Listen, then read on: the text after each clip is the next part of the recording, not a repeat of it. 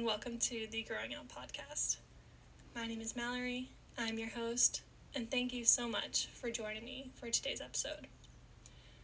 I think I have filmed this episode like six or seven times at this point because this episode is a little different. And I know that I say that at the beginning of every single one of my episodes, but just hear me out for a second. I'm a little conflicted because this episode is actually for a school project. And that is the main reason why I'm creating this. Obviously, I sat down and I looked at the requirements, and that is how I am spearheading today's episode. But I'm really proud of the work that I've done here, and I couldn't just keep it to myself, so I am also going to be sharing this as an episode on the Growing Up podcast. I hope that's okay with everybody, and I hope you enjoy regardless of what the intentions are for this episode. So, in today's episode, I'm going to be discussing my ecological worldview, which, in casual terms, is basically how I view the relationship between humans and nature and where I think I play a role in all of that. I'm going to tell you a story from my childhood of this place that I like to call Coyote Park and how I think that shaped my ecological worldview today. I'm going to discuss two readings from the course I'm taking and how they have opened my eyes to what my ecological worldview is and how they are continuing to help me figure out where I sit in all of this climate change and environment and nature discussions that we're having. I'm also super excited to welcome my first guest to the podcast. I'm going to interview my mom. I'm going to ask her about her childhood experiences with nature and how climate change has changed over her lifetime. Then we'll conclude, discuss everything as a whole, and hopefully by the end of this, you'll have learned something or are able to figure out your own ecological worldview. But for now, sit back, relax, maybe grab a cup of tea, and let's get right into it. I want to start by telling you a story. I was born and raised in Niagara Falls, Canada, and I spent a lot of my formative years in Niagara on the Lake. My grandparents owned a bed and breakfast there for the first few years of my life, so almost every single day I would go down to Niagara on the Lake with my mom and my brother, and we would just hang out with my grandparents. And this one place that we would go to all the time was this park that was around the corner from their house. And I, to this day, still don't know the name of this park, but I like to call it Coyote Park. And basically, I distinctively remember we would walk up. It was on a dead end street. I don't think many people visited this. And to be honest, I don't even think it was supposed to be a park. I just don't think they had a use for the space. So you would walk up on the sidewalk and it would kind of, you know, cut off at some point because it was a dead end street. And up and down each side of the sidewalk, there were these buttercup flowers. And my grandma told me that if you would pick a flower and you would hold it under someone's chin, if it glowed yellow, then that means that they loved butter. So I would, every single day, like the innovative person I was, I would pick a buttercup, I would hold it up under everyone's chin, and I would tell them, You love butter, and you love butter. Like I was Oprah or something. And uh, I remember almost every day I would get into an argument with my grandpa who claimed he didn't love butter. And I was a little scientist as a little toddler, and I told my grandpa, Well, your chin is glowing yellow, so you love butter and you're lying to me. And that was a daily occurrence. And then when you walk up to this park, there's no formal path into the park. It's actually just this big green space of overgrown grass and weeds and dandelions. And I remember we distinctively picked the dead dandelions and we'd blow to watch the little seedlings, you know, go in the wind. And it wasn't very even the grass. It was there were some hills, you know, some slight hills here and there, some ditches here and there. At the front of the park there was this little city building and to this day I don't know what it was, but I believe it was something to do with like water measuring or something to do with plumbing and we would see the city workers go in there sometimes. And then at the very back of the park there was this swing set in a little jungle gym there was a slide and this tire swing that I would spin on until I felt dizzy and wanted to throw up. And surrounding the whole park were these super tall Christmas looking trees. And because I was, you know, three or four at the time, we would get up super early. We would drive down to Niagara on the Lake and we'd be at that park at like seven or eight in the morning. That's so much energy back then. I wish I had that now. And sometimes we would see these coyotes. There would be a mama coyote and her two or, you know, two or three or whatever the season was. Her babies were with her. And they never bother us, and we never bother them. In fact, my mom would always be terrified whenever they came around because they were our size and they could definitely hurt us if they wanted to, but it was this silent acknowledgement between us. We would be on the playground, they'd be, you know, doing the perimeter of the park, and we'd just be looking at each other. And we'd have this silent conversation between us, and it was really beautiful looking back on it. And I just remember being in awe. No matter how many times I saw those coyotes, I was in awe. And it, looking back, it was a beautiful exchange between two different species who were both there just to play super early in the morning at the park with their kids. And to this day, I call that park Coyote Park. I actually went back to visit Coyote Park last summer, or two summers ago. I took my boyfriend there. I wanted to show him kind of where I grew up and what helped me to become the person I am today. And I remember driving down that street, that dead end street, and pulling over and just feeling empty as I looked out on what was Coyote Park. There was no swing set, there was no tire swings, there was no grass, no weeds, no buttercups. It was just this mud pit. And at the center, in the front, was that little city building. And I just looked out on this and I felt so sad. Like I had lost a childhood friend I was looking out on this place that I had so many amazing memories, and I realized I could never take my kids there one day and tell them about the coyotes. And I don't know what they're going to do with Coyote Park. To be honest, I can't bring myself to research it, it hurts too much. But I think about those coyotes sometimes, and I think, where are they playing now?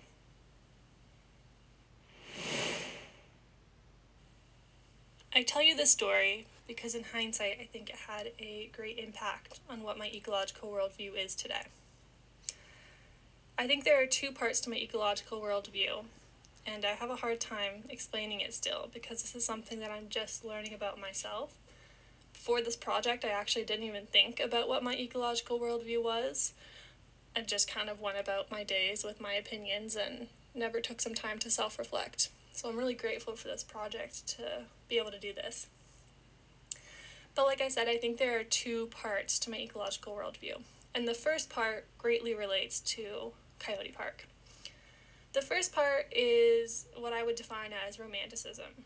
It's my love for nature, my passion and my empathy for nature, my willingness to treat nature as a friend, to learn from those coyotes, to learn from the trees and the buttercups, and to form a general relationship with them. I describe this as childlike and a little bit naive because I think this stems from that relationship I had with Coyote Park.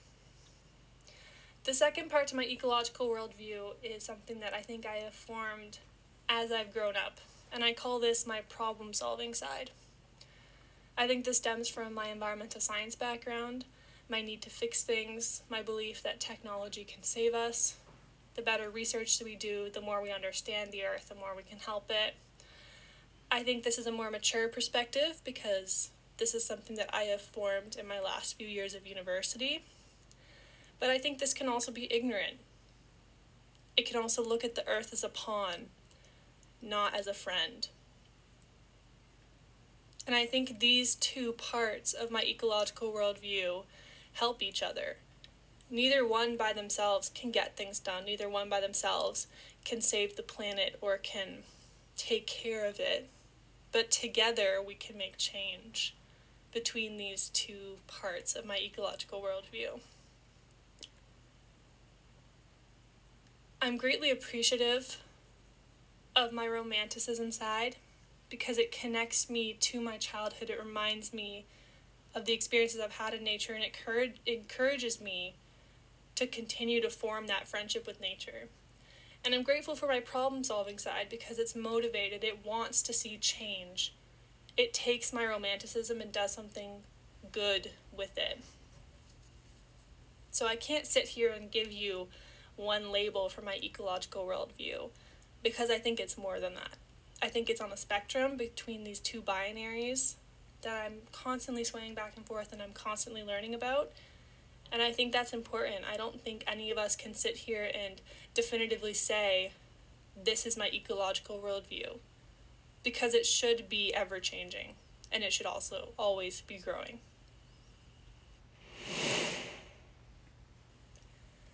Part of this assignment is to reflect on a couple of the readings from the course and how they relate to your ecological worldview.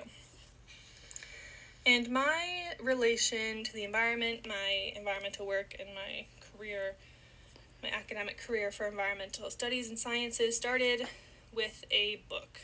It started in my ENV 100 class, Introduction to Environmental Studies, where our textbook was called For Earth's Sake Toward a Compassionate Ecology, written by Professor Stephen Scharper. And I have discussed this book on my platforms before, if you are listening. Um, to this podcast, you know I've discussed this book before. And I've also discussed this concept before. So, the chapter I'm going to be reading from is The Rise of Nature Deficit Disorder. It refers to American journalist and author Richard Louv, who coined the term nature deficit disorder to describe the physical and psychological impacts or symptoms that kids are experiencing because they are not spending enough time in nature. And I highlighted this quote three years ago when I first read this chapter, and I think it's super important, so I'm going to share it with you right now.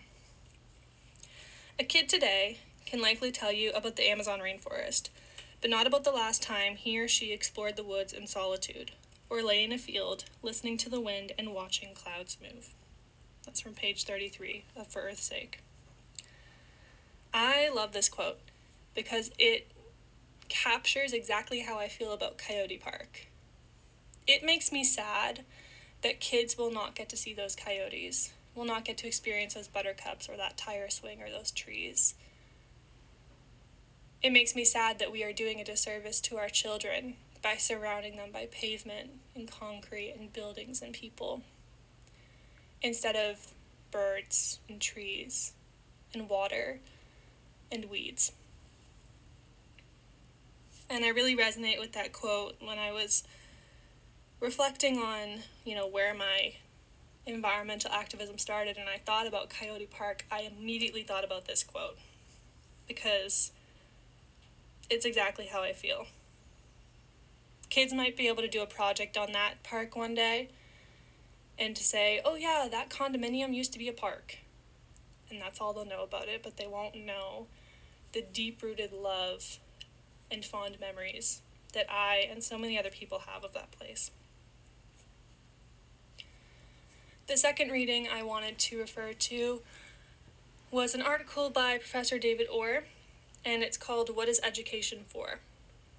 And I just wanted to read you this paragraph because it, it's something that I think about a lot. And it says The plain fact is that the planet does not need more successful people but it does desperately need more peacemakers, healers, restorers, storytellers, and lovers of every shape and form. It needs people who live well in their places. It needs people of moral courage, willing to join the fight to make the world habitable and humane. And these needs have little to do with success, as our culture has defined it. And that paragraph spoke directly to the second part of my ecological worldview.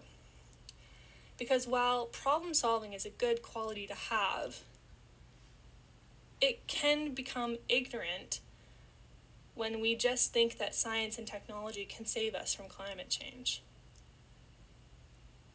Because it, that's just not true. And this quote really highlighted that to me.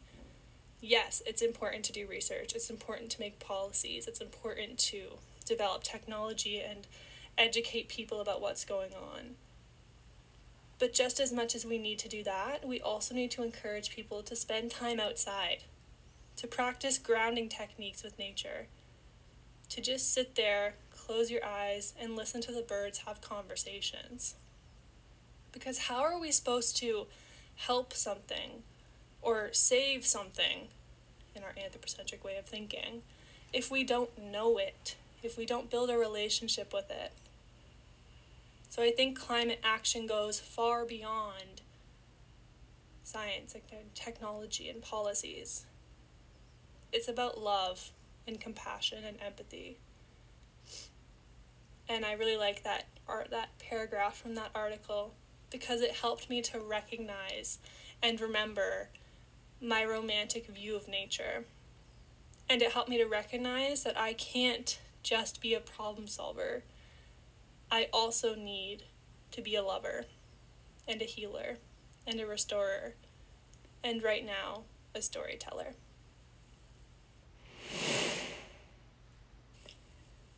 I am super excited for the next part of this podcast because I finally get to hear someone else's perspective on everything that's going on instead of just hearing my voice talk for a little bit. So, without further ado, my mom, Amanda. Okay, are you ready?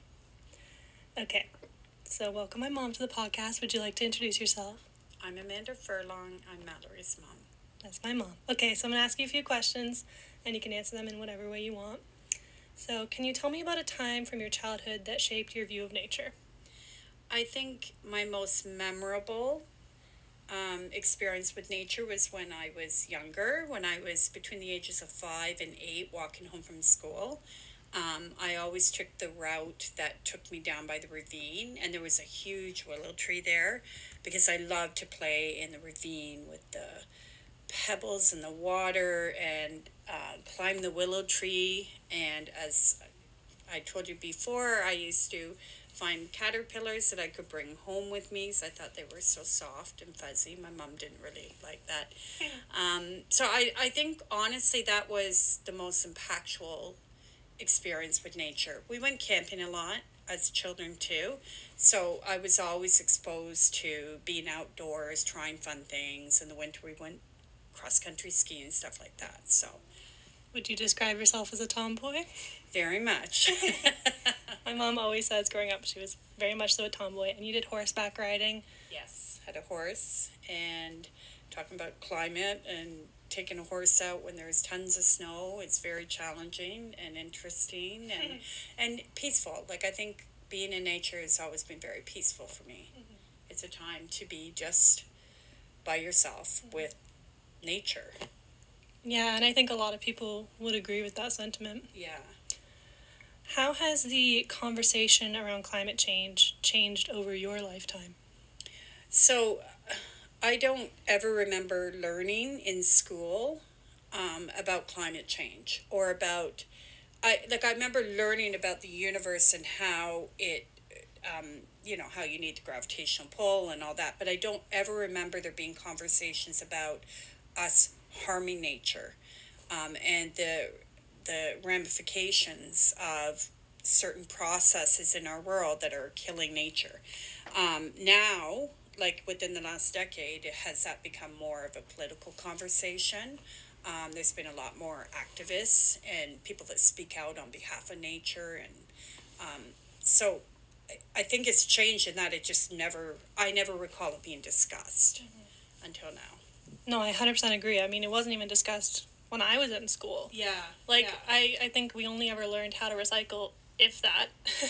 yeah. And that's, and, and that's even, even, changed. Yes. In the last decade. And what we're able to recycle, like, we're recycling more, you know, mm-hmm. or repurposing materials or whatever. Mm-hmm. That, you're right, that never was a conversation, no. you know. And, and it was never stressed how important it was. Yeah. And like for us, for Earth Day, I think that was the only time we ever learned about climate change. And they didn't even call it that. At the time, they called it global warming, which is yeah, crazy. Yeah. Because I'm only 21. So in those, like, what, 10 years, a lot has changed. Mm-hmm. Um, and I think that was the only day we talked about litter and recycling. And that yeah. was it. Yeah. I do remember when you were little, you used to send your packaging home from with your lunch, remember? Because they didn't yeah they didn't want to have to recycle it so they would make us like Oh. if you had say a plastic bag or you had anything you had to bring back that's why i changed to doing containers and that because they were coming back anyway so instead of using plastic baggies and that i started to use the containers that we can use over and over you don't remember that eh that was I in grade don't. school Wow. Okay, so that even just like the onus of responsibility around climate change in in as small as like your school has changed. Yeah, yeah, yeah. I Wow. totally remember that because I was like, "Why are you guys bringing everything back?" They're like, "Well, we're not allowed to throw it out in the garbage or anything anymore." So Mm. that's why I started thinking about different ways to Interesting. to package your lunch. Yeah. I want to talk about that more after this because I don't remember that, but that's Yeah, interesting. Okay. Um, how has the climate itself changed over your lifetime? Okay, so I don't remember summers being as hot as they are now. Like they're scorching hot. I don't ever remember that. I know that when you're younger, you don't feel the heat the same way, but I mean, it just never was as hot as it gets now. Um, the humidity factor. And with snow, like, I, I mean, I grew up kind of in just north of Toronto area, but we don't get the snow that we used to get. There used to be, and believe me, there was no such thing as snow days. You went to school no matter what amount of snow there was, but it was just it, nothing compared to now. Mm-hmm. Here, I mean, more than than now. Mm-hmm. You know, so And now places like England and like Northern Ireland are, are getting snow days. to get snow. Yeah, and like looking at the little amount of snow they have and how they have snow days, I'm jealous. yeah, because they can't they can't function. They don't have the equipment to clear the snows or Yeah. you know the sand to put down Yeah. or whatever. Yeah. Yeah, So. and the reason I mention that is just because my mom was born in, in Northern Ireland, so we have a lot of family there, and so our roots to nature also come from from that part of the world. my cousin will post now, like the snow in the backyard, like, and it is. They love it because they aren't used to it, whereas us Canadians are supposed to be, you know. Yeah, So we're yeah. supposed to be little little snow lovers. yes. Okay, if you could sum up your opinion of nature and climate change in one sentence, what would you say? I think it's sad. I think that there has been a lot of um, irresponsible producers and manufacturers. I think I relate it to very much how years ago they would say, like in the 50s and 60s, that smoking didn't hurt people when they knew it did.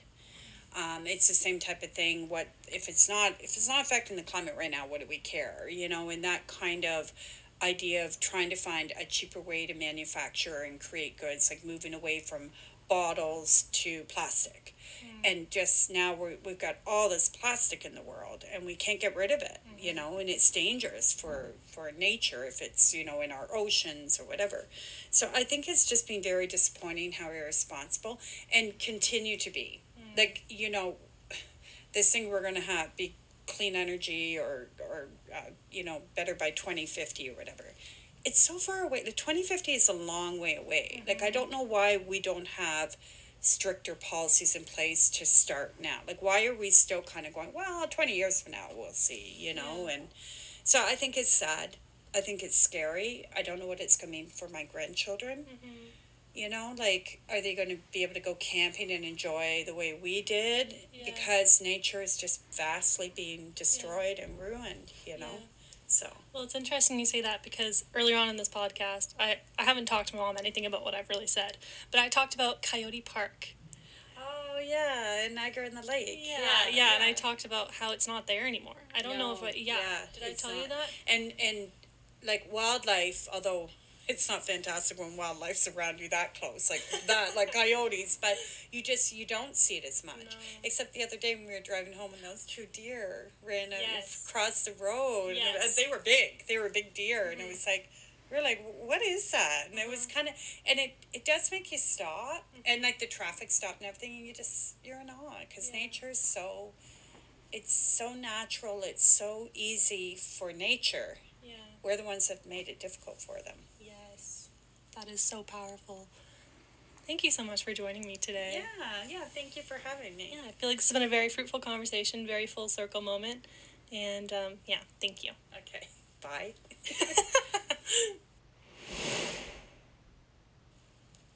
As we come to the end of this podcast, I just wanted to touch on a few things that we discussed today. We started out by discussing my story of Coyote Park, which I actually just got a few moments off recording, talking about with my mom. and how I think that was such a foundational moment for me in my environmental knowledge, my environmental activism, and something that I can look back on fondly and appreciate for teaching me about my love for nature. I discussed how my ecological worldview is super complex, and I think everyone should be. I discussed how I think there's two parts to it how I have this childlike spirit in my love for nature and treating it as a friend, and then I have this older adult version where I'm problem solving and thinking that my environmental science background can really help us, help me at least, to help the world.